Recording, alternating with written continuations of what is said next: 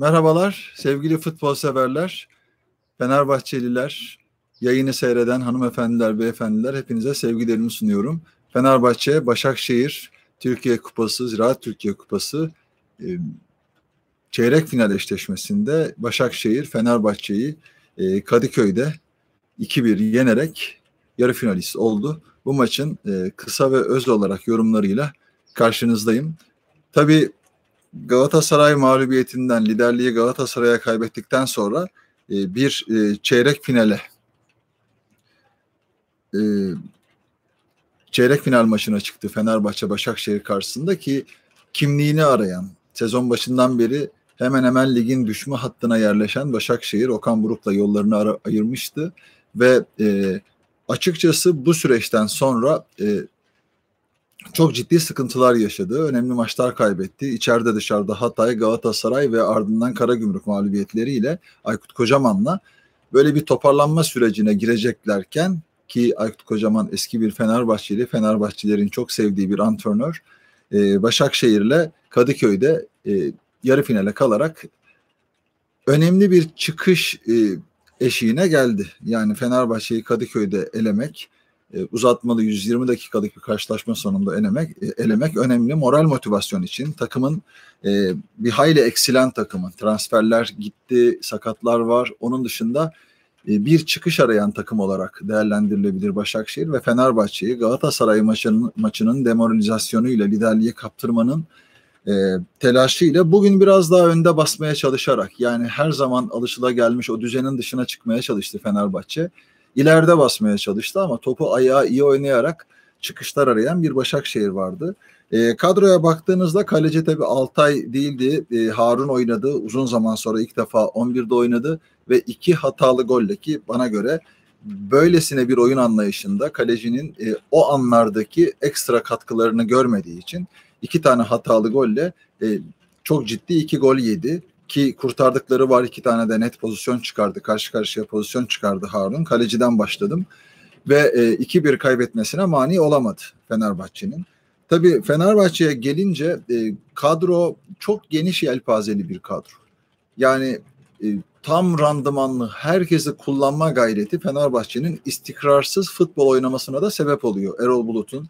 Yani oyuncu değişiklikleri bu maç ve Galatasaray maçı açısından söylemiyorum. Sezon boyunca yani başlangıçtan sona kadar transferler hep devam etti. Hep bir yarış, bir üstünlük e, gösterisiyle gelen giden e, o dengesizliğin içerisinde ciddi puanlar kaybetti Fenerbahçe ama ona rağmen ona rağmen çok çok iyi oynamamasına rağmen zirvede tutun, tutunmayı başardı. 48 puanla e, zirvenin 3 e, takımından biri. Yani Lider Galatasaray, Beşiktaş ikinci, e, üçüncü Fenerbahçe. Yani bir haftada her şey değişiyor.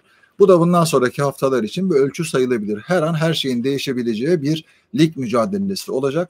Trabzonspor geldi. 42 puan yukarıdaki bu çekişmeden Trabzonspor istikrarlı galibiyet serisine devam ettirerek Abdullah Avcı ile zirveye yerleşti. Türkiye Kupası nedir? Yani her ihtimale karşı ama nihayetinde bir kupadır ve bu kupayı aldığınız takdirde sezon içerisindeki mücadelenizin çok ötesinde Avrupa'yı garantiliyorsunuz. Eğer finalde e, şey, UEFA kupasına veya Şampiyonlar Ligi'ne gidecek bir takımla karşılaşmışsanız, karşılaşıyorsanız kupayı kaybetseniz de UEFA kupasına gidiyorsunuz. Geçmişte ve geçen sene örneklerinde olduğu gibi.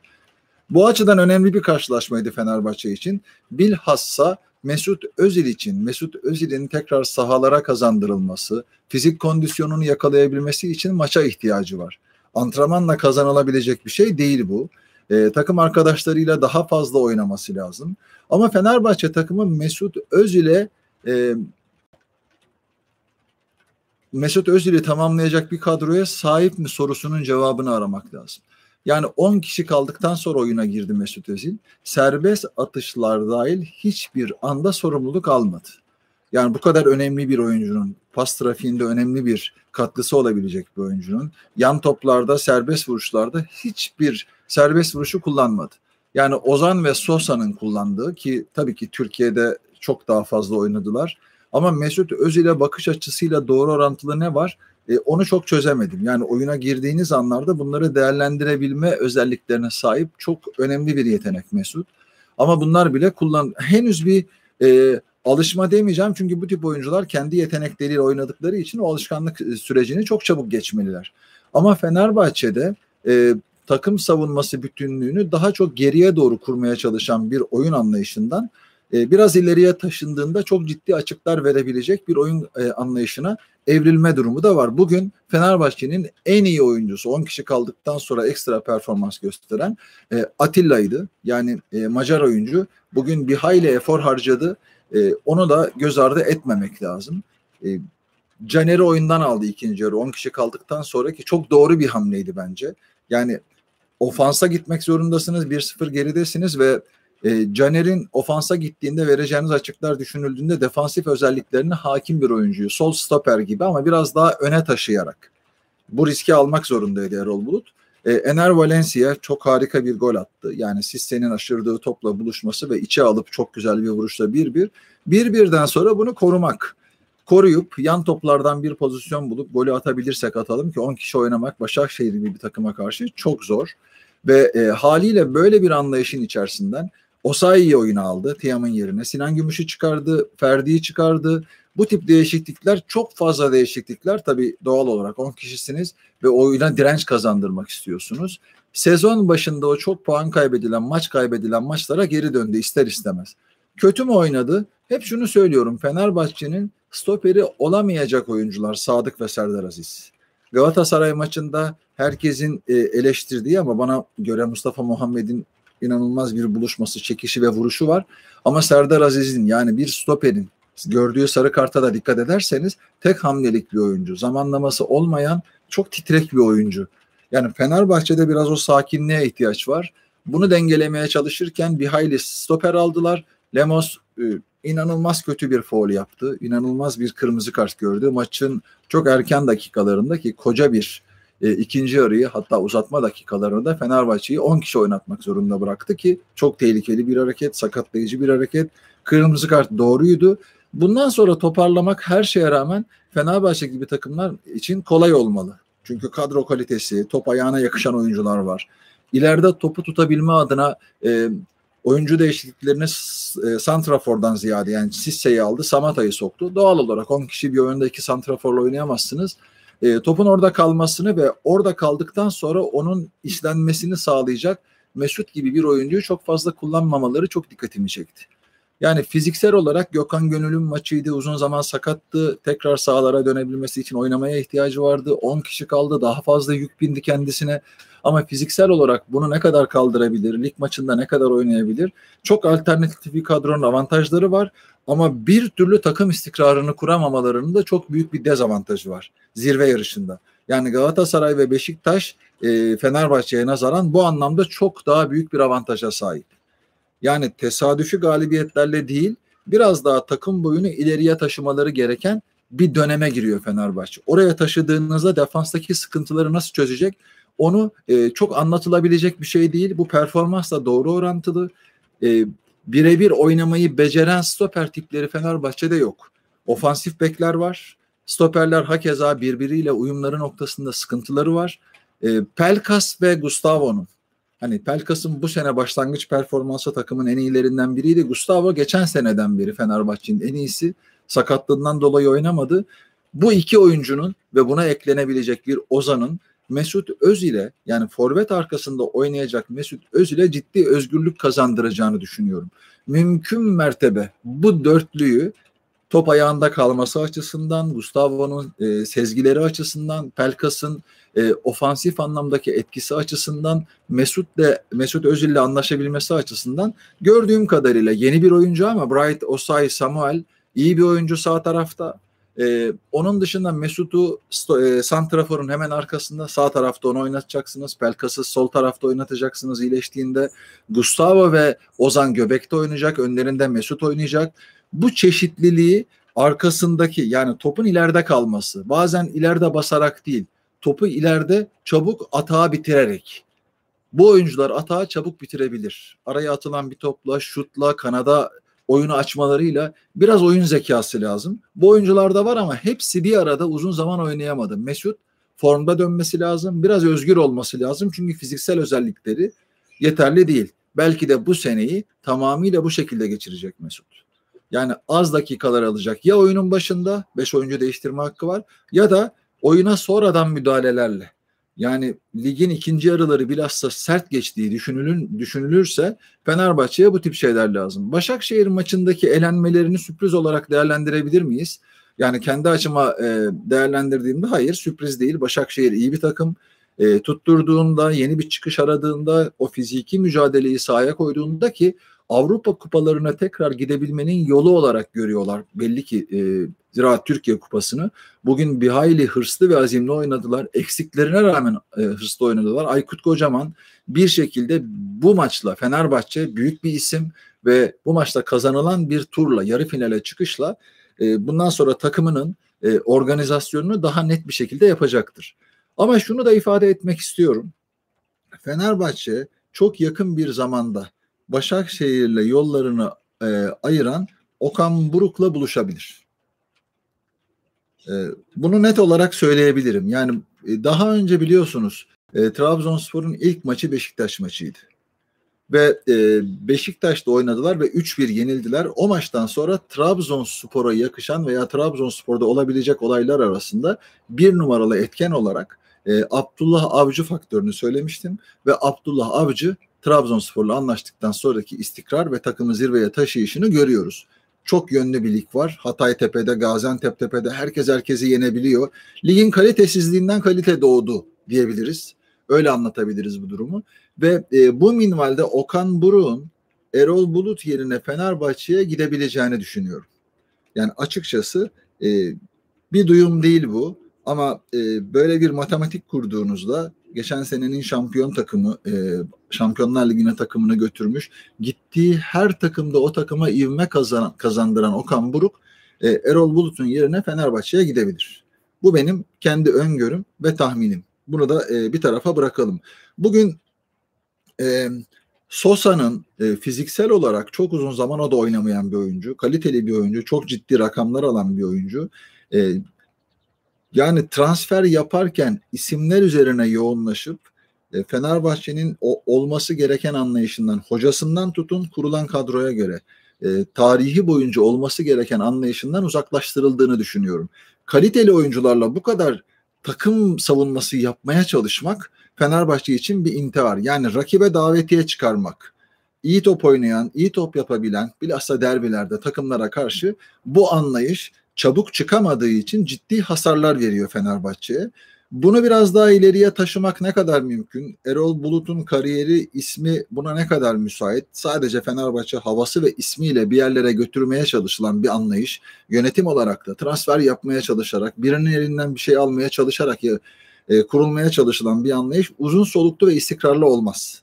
Evet ses getirir. Medya hakimiyeti, e, zengin başkanı yüzünden elde e, Türkiye'deki rejime göre bütün bakış açıları onlarla beraber olmuş olabilir federasyonun yapısı ama bir şeyler göstermek zorundasınız. Kötü oynayıp kazandığınız maçlarda göremedikleriniz yüzünden çok şey kaybedersiniz. Bunlar bir e, spor yorumcusunun, futbol yorumcusunun ve bu işin içinden mutfağından gelmiş biri olarak tavsiyeler ve uyarılarım benim. Yani Fenerbahçe'nin e, bu elenmesinin sebebi, daha önce kaybettiği maçların sebebi tamamen bu anlattıklarımın içinde gizli. Hani bazen kendi kendimi e, Fenerbahçe'de bir hoca olarak düşünüyorum. Şu anda Fenerbahçe'ye gitsem ne yaparım? Yani bütün herkesin, bütün camianın keyif alacağı, o moral motivasyonu sağlayacağı, aslında kendi kurdukları o baskı kendilerine zarar veriyor. Yani olmayan bir şeyi varmış gibi gösteriyorlar. Yani biraz daha mütevazı ve hakkaniyetli herkesi suçlayarak, herkese laf söyleyerek, birilerini aşağıya çekmeye çalışarak siz yukarı çıkmaya çalışırsanız burada bir hakkaniyet gözetemezsiniz. Ve e, bu gözetemediğiniz hakkaniyet gerçekleri görmenizi engeller. Hani o gücün içerisine siz de girersiniz. Aslında onu yansıtmıyorsunuz ama kendinizi öyle göstermeye çalışıyorsunuz. Biraz mütevazı olmak lazım. Bu iş çalışma işi, korakor mücadele işi.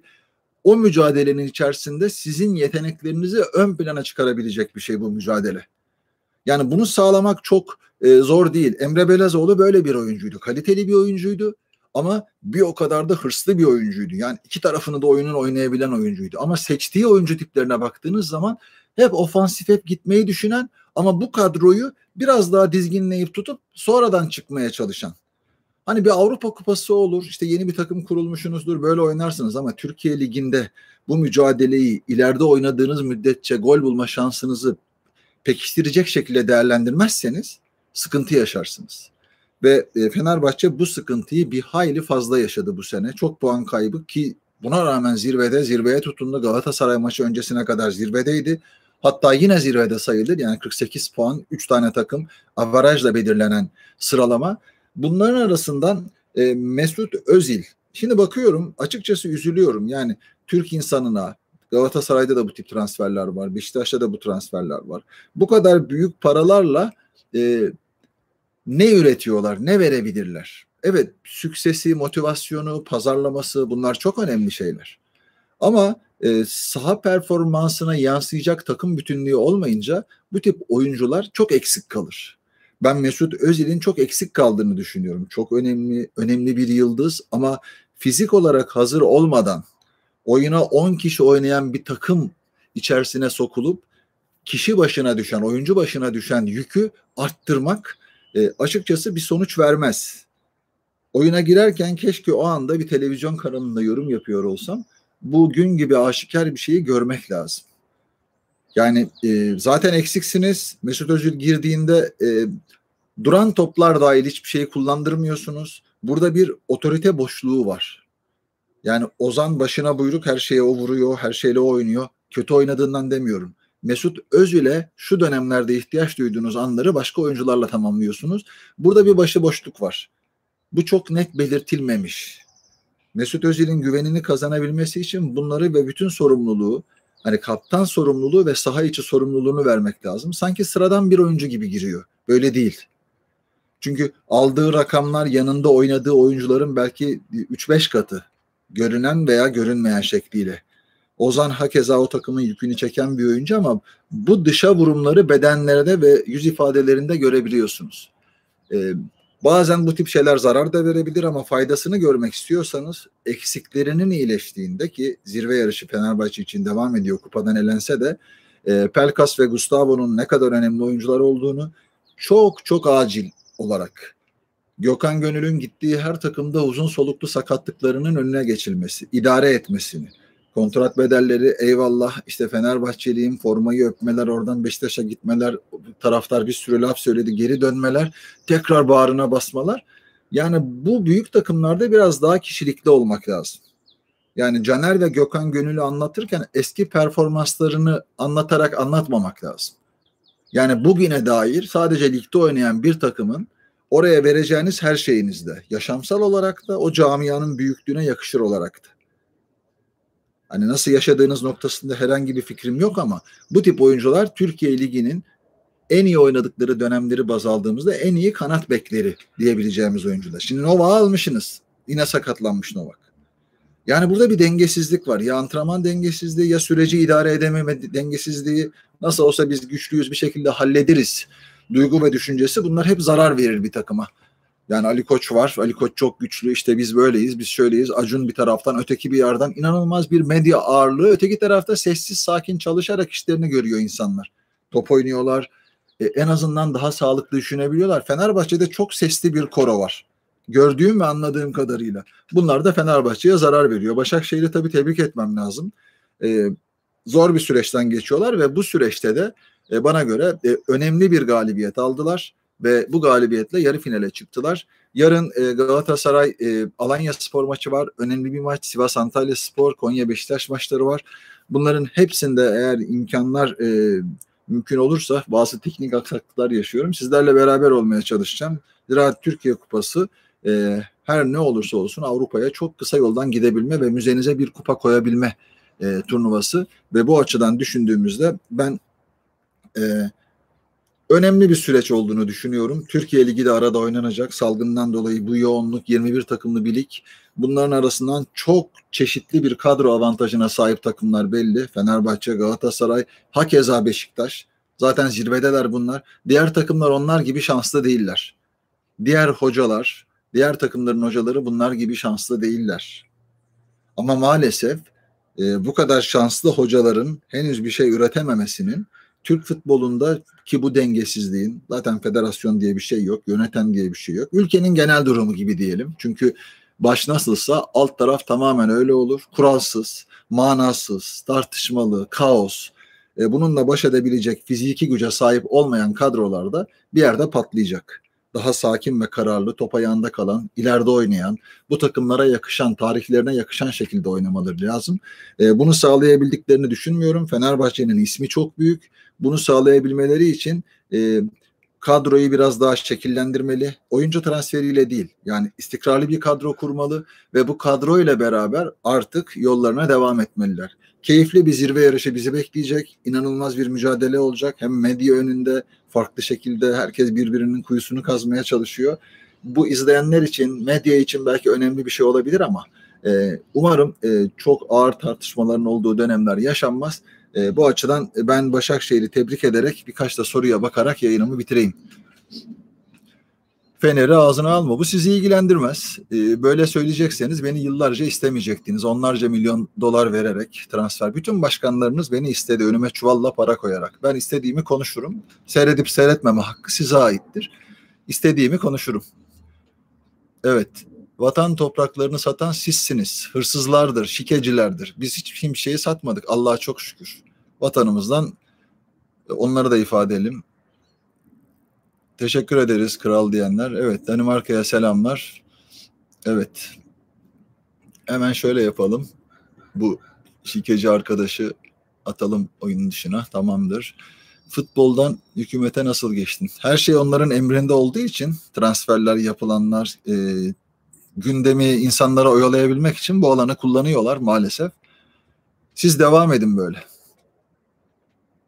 Uyandığınızda çok geç olacak demiştim. Çok geç artık. Geri dönüş yok. Harcamakla e, çok harcamakla çok şey olmuyor maalesef. İşte gitti bir kupada. Ha ligde devam eder mi Fenerbahçe? İsmiyle, tarihiyle, büyüklüğüyle her zaman devam eder. Şampiyon da olabilir. Bunda sıkıntı yok. Ben uzun vadeden bahsediyorum. Ee, Era Bulut kalmalı mı sizce? Bence ben çok eksik görüyorum. Yani bir kere beden dili Fenerbahçe'nin hocası kıvamında değil. Fenerbahçe ismiyle yine şampiyon olur. Zaten çok yönüyle saldırıyorlar. Olur. E, ama benim tahminim e, eğer Emre Belazoğlu, Okan Buruk arasında bir anlaşmazlık yoksa e, duymuştum hani böyle bir e, soğukluk olduğunu. E, o halledildiyse ki orada da e, mevcut iktidar araya girecektir.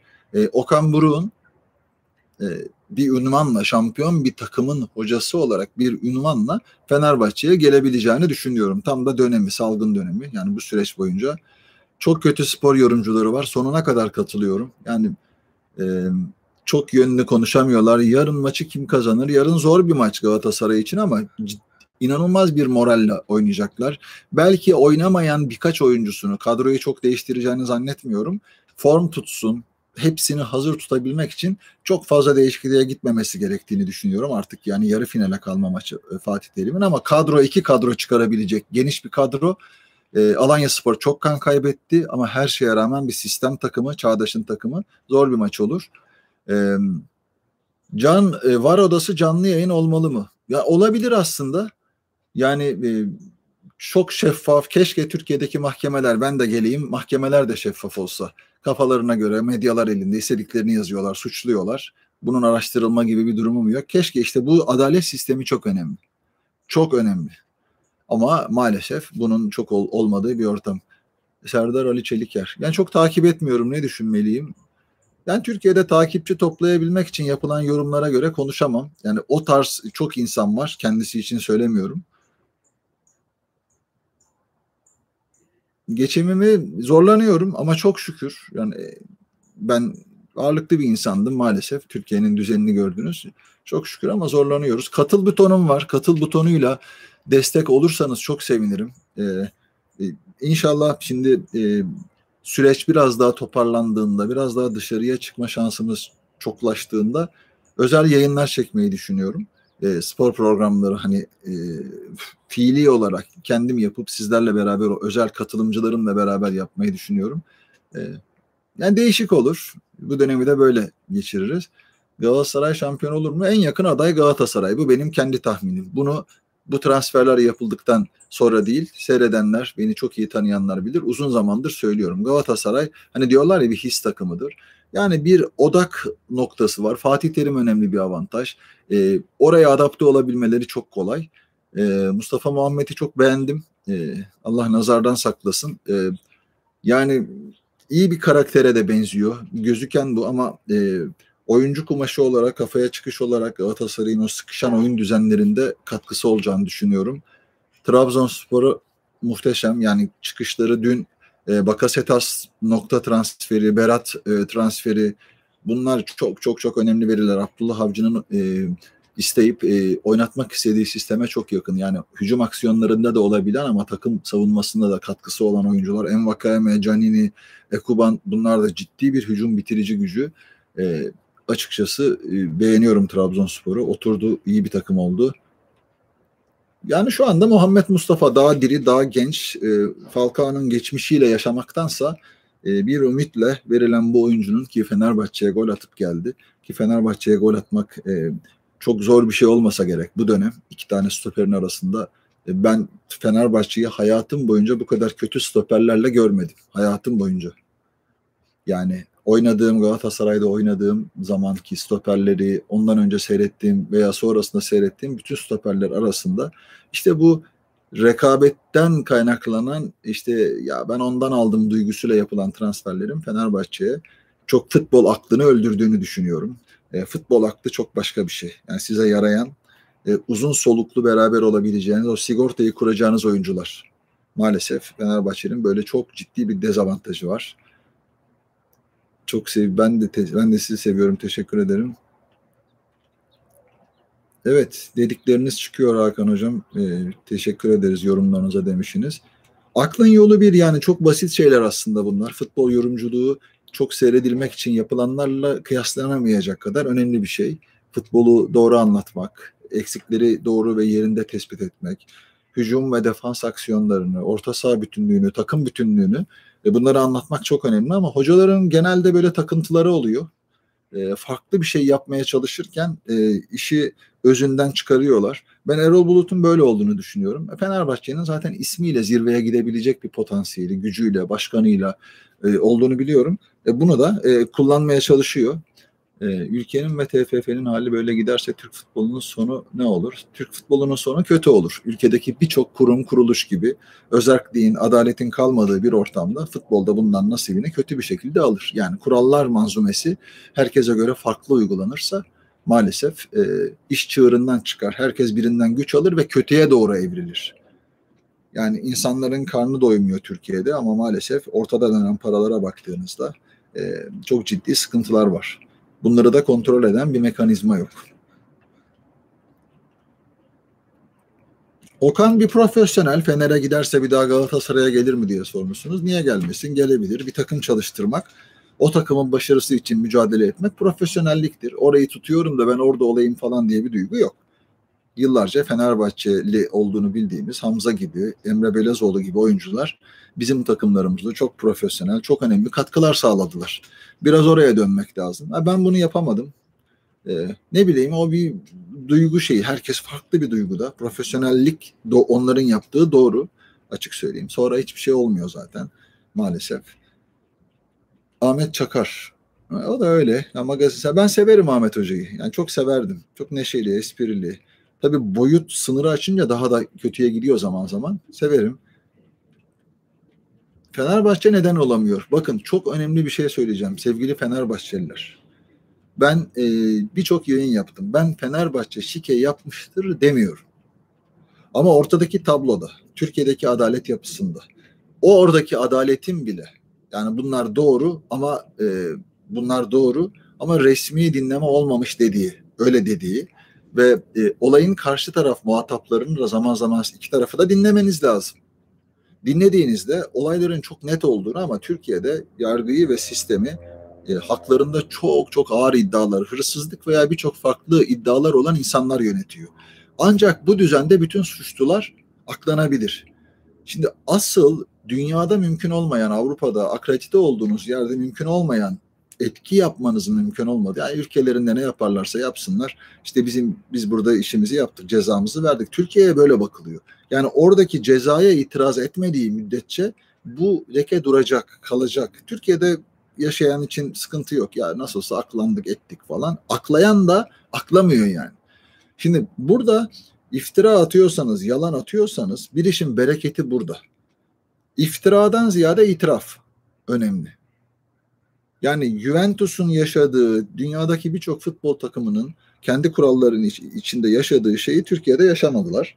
Yaşamadıkları için de sıkıntı oluyor. Bakın yaptı demiyorum. Kişiler bir şey yaptı, yapmadı. Bunlar bizim söyleyeceğimiz şeyler değil. Fenerbahçe çok büyük bir camiadır.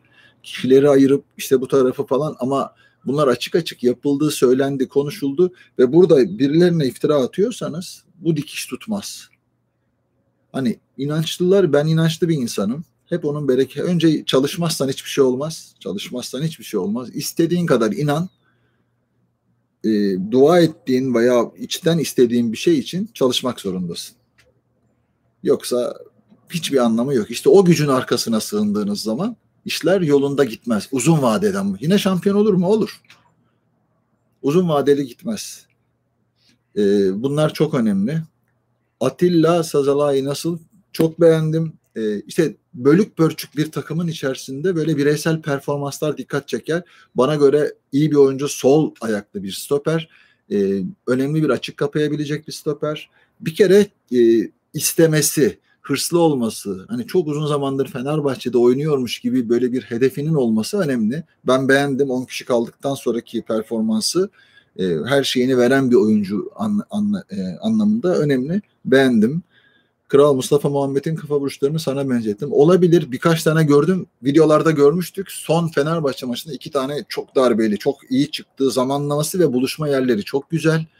İşte bu ortaların e, sıklıkla yapılma. Onyekuru çok orta yapan bir oyuncu değil. Yani daha çok içe kat eden. Hani soldan girip sol ayakla ona güzel orta yapacak statüde değil. Arda hakeza öyle değil. Solda oynadıkları zaman. Sarakki belki e, Sarakçı işte sağdan girip soldan girip kesebilir. Sağ tarafta Feguli'den ve e, belki Yedlin'den belki de orada zaman zaman e, Lines oynayacaktır. Yarın Yedlin oynayacak diye tahmin ediyorum ki önemli bir maç. E, çeyrek final karşılaşması.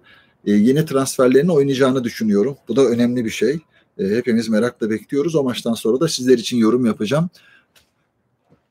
Abi hayatım Galatasaray senden bahseden yok. Önemli değil arkadaşlar. Ben kendimden bahsedilsin diye hizmet etmedim yani. Mücadele ettik. Şampiyonluklar kazandık. E, altın ayaklar. Birçok farklı başarı kazandım. E, korku var. Kolay değil. E,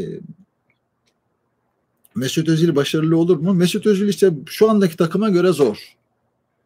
Yani e, her kafadan ses çıkan bir anlayış var Fenerbahçe'de gördüğüm kadarıyla. Hoca da öyle. Çok değişiklikler, böyle bir istikrar, sakatlıklar da oldu tabii. Gustavo Pelkas'ta dönemde farklı şeyler konuşuyor olabilirdik. Yani ne zaman geldi de Pelkas bu kadar önemli konuma geldi falan diyebilirsiniz ama öyle. Yani Fenerbahçe'nin en etkili sayılabilecek oyuncularından biri oldu. Ee, o kısa süre içerisinde e, Gustavo gitti birinden biri gittiği zaman o hücumdaki aksiyon e, değişiyor. E, Tiam'lık iş değil. Yani santrafor mu kanat mı ikisinin arasında kalan bir oyuncu. Ener Valencia keza öyle. Sizse çok oraya top getirdiğinizde oynayabilecek bir santrafor. Samata keza öyle. Mustafa Muhammed orada olsa falan Galatasaray'daki gibi kadar başarılı olamaz diye düşünüyorum. Çünkü daha beraber oynamaya alışkın e, oyuncuların olduğu bir takım Galatasaray. Daha sık beraber olmuşlar. Müsteri avantajı var, Arda avantajı var şimdi takım kaptanlığı açısından. Fenerbahçe'de bunu henüz göremedim. E, o açıdan bu avantajlar var. Fatih Terim mi, Şenol Güneş mi? Böyle bir ayrım yapmak benim için doğru olmaz ama önce Alın Terim sonra Fatih Terim dedim. Çok yıllarca beraber olduk. Tabii ki onu e, Şenol Güneş'te o kadar fazla çalışmadım. Milli takım döneminde çalıştım. Fatih Terim derim her zaman. E, Galatasaray'a çok şey kattı Fenerbahçe galibiyeti eminim. E, bundan sonra bakacağız. E, düşüş mü yaşar? Yani büyük bir boşalım mı? Hayır zannetmiyorum. Fatih Terim'in olduğu yerde müsaade etmezler. Evet bu kadar kullanıp bu kadar ağlayan bir... Evet ben Fenerbahçe'nin derbiden sonraki ağlamalarına çok anlam veremiyorum. Ya açık söyleyeyim yani. Çok net maç yorumunda da ifade ettim. İki tane penaltısı verilmedi Galatasaray'ın. Ama gelecek için bir yatırım. Yani konuşmanın, taraftarlarını motive etmenin e, ana sebeplerinden bu. iki senedir üst üste yeniliyorsunuz. 8 e, son 8 karşılaşmada Galatasaray yenilmemiş rakibine. Galibiyetleri var. E, doğal yani bir hakim bir üstünlük var. Ha şunu söyleyeceğim arkadaşlar. Çok önemli bir bilgi benim için. Yani bilgi derken hani mevcut bir yapıdan bahsediyor Fenerbahçeliler. En çok onların oyuncularının olduğu ki bana göre hani onların da bir suçu yok da bundan bahsediyor. Bu temizlenmiş, bitmiş. Son 8 senedir Fenerbahçe e, temizlenip bittikten sonra e, şampiyon olamamış, işte çok sıkıntılar yaşamış. Hani birileri kumpas kurdu Fenerbahçe'yi ele geçirmeye çalıştı falan. E, Fenerbahçe'yi ele geçirmeye çalışanlar belli. Yani bugün bunları görmek lazım.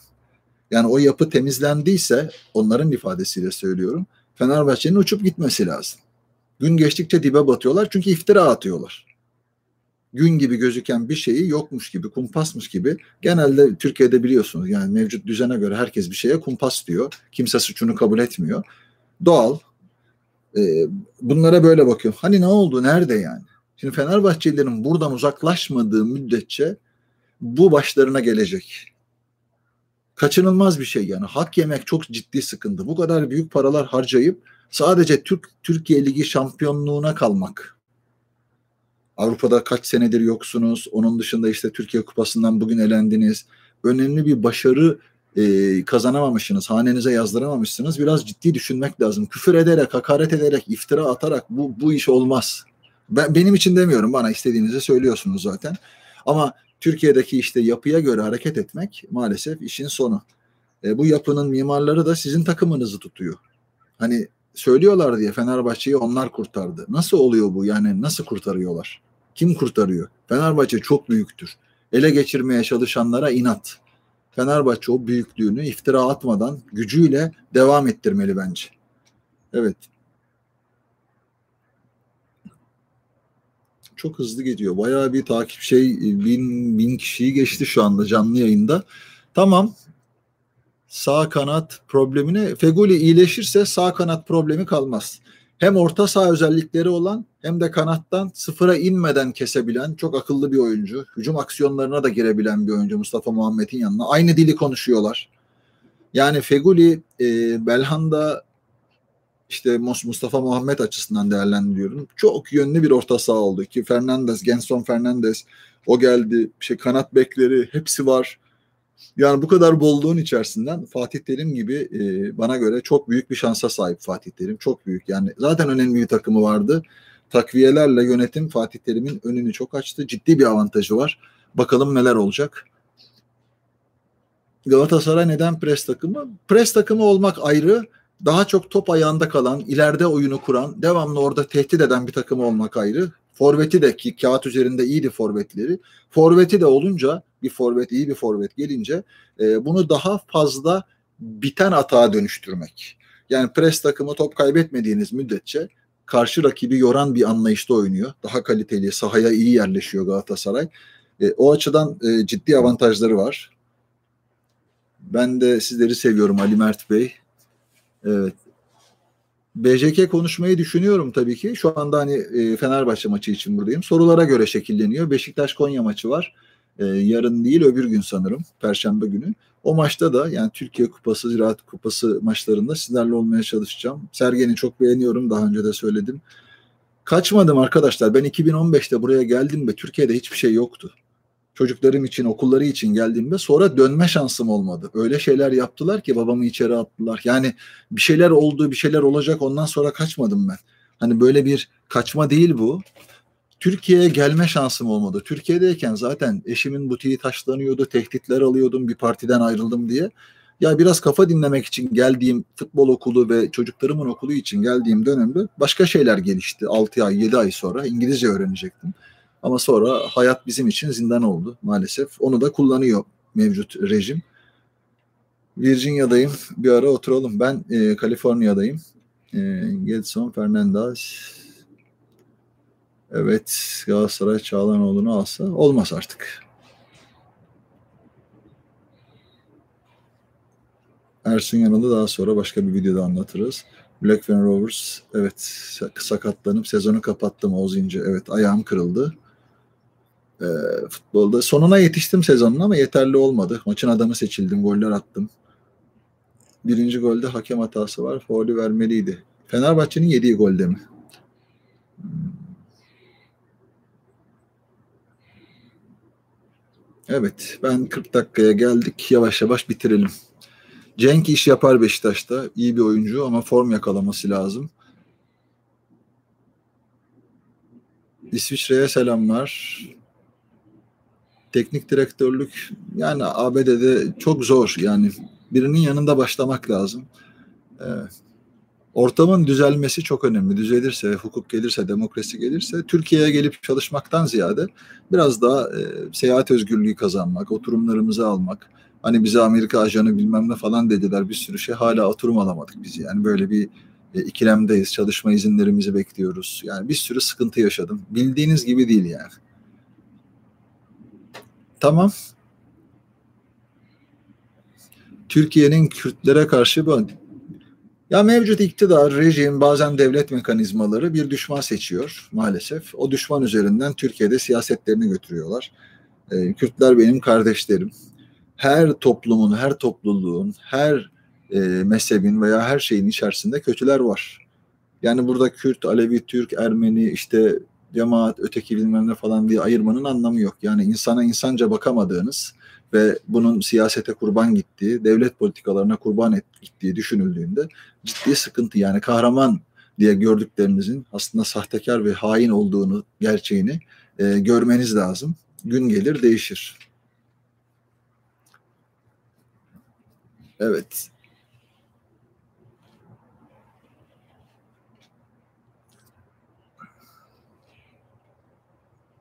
Çok teşekkür ederim Ali Mert. Ee, Mustafa Cengiz. Ayrı bir program yapmak lazım. Londra'da yaşamak isterim. Northern Lights. isterim. Yani inşallah günün birinde. Pasaportlarımız biliyorsunuz sıkıntılı. Ee, hareket etme şansımız çok fazla yok. İnşallah oturum alırsak bir şeyler olursa olabiliriz. Kaliforniya neredeyim? Ee, Kaliforniya'da e, Silicon Valley diye bir merkez var. Teknoloji Vadisi'ndeyim. İngiltere'ye çok selamlar Mehmet kardeşim. Tamam. Neden değişti? Fatih Terim'in oyun anlayışı. Ortama, duruma, oyuncuya göre her şey değişebilir. 4-1-4-1'e geçti. Taylan'ı bence önemli bir yerde kullanılıyor. Donk'u biraz daha e, Taylan orada olunca bir sigorta görevi. Donk'u biraz daha zaman zaman hücum aksiyonlarına, yan toplara ve en son Onyekuru'ya attırdığı gol Başakşehir maçındaki gibi ekstra bir orta saha katkısı gibi de kullanabiliyor. Yani tek stoper iki orta saha gibi ama aynı zamanda stoper havadan iyi, teknik, çok sakin. E, bunlar çok önemli veriler. Yani Arif yanımda değil. E, Fenerbahçeliyim. Yorumlarınız çok adil. Çok teşekkür ederim. Çok teşekkür ederim. Allah hepimizin yardımcısı olsun. Fenerbahçe kalpleri. Yani bir karşılığım yok. Fenerbahçe'nin şampiyon e, benim babam Fenerbahçeli. Dediğim gibi yani aklı selim olup aklı selim yolda gitmek lazım. İftira ve yalanlarla değil. E, geçen bir arkadaşıma e, Ali Koç beni tanıdığını bildiği bir arkadaşıma bir restoranda demiş ya niye demiş bize demiş kötü konu. Ben kötü konuşmuyorum. Bana devamlı hakaret ediyorlar ben kötü konuşacak kadar Fenerbahçe düşmanlığım hiçbir zaman olmadı. Hep saygılı oldum. Ama hani sanki ben bir şey yapmışçasına Fenerbahçelilerin bana küfür etmesinde ben olayların gerçeklerini anlatmak zorunda kalıyorum. Türkiye'de susturulan kitleler başka şeylerle susturulan kitleler olduğu için kendimce bana söylenenlere karşı böyle bir şey söyleyebilirim. Yani Fenerbahçe'nin büyüklüğüne, Fenerbahçe'nin gücüne, babamın Fenerbahçeliliğine, ve beni ben yapan onlarca defa beni istemelerine bunlara bir şey diyemem. Bunlar büyük şeref, büyük onur yani. Yani Fenerbahçe böyle bir marka. Mesut Özil'in gelişinde söyledikleri gibi. Ya futbolunun son döneminde söyledi belki. Büyük paralar aldı. Bir daha bu büyük paraları e, başka bir Avrupa ortamında bulamazdı belki de bu kontratı karşılayacak. O onu kullandı. Formda Hakan Şükür çok para ederdim. Ben kendi kendime düşünüyorum. Benim gibi bir santrafor olduğunu düşünmüyorum. Mütevazı olmayacağım bu konuda. Çok para ederdim ama o parayı verirler miydi? Bugüne baktığınızda para önemli değil. e, bir hoş sada kalsın. Fenerbahçe'sinin o da hocası Okan Buruk mu? Ben öyle düşünüyorum. Bu benim kendi fikrim. Olur olmaz. E, başka bir şey. En iyi forvetisin. Teşekkür ederim.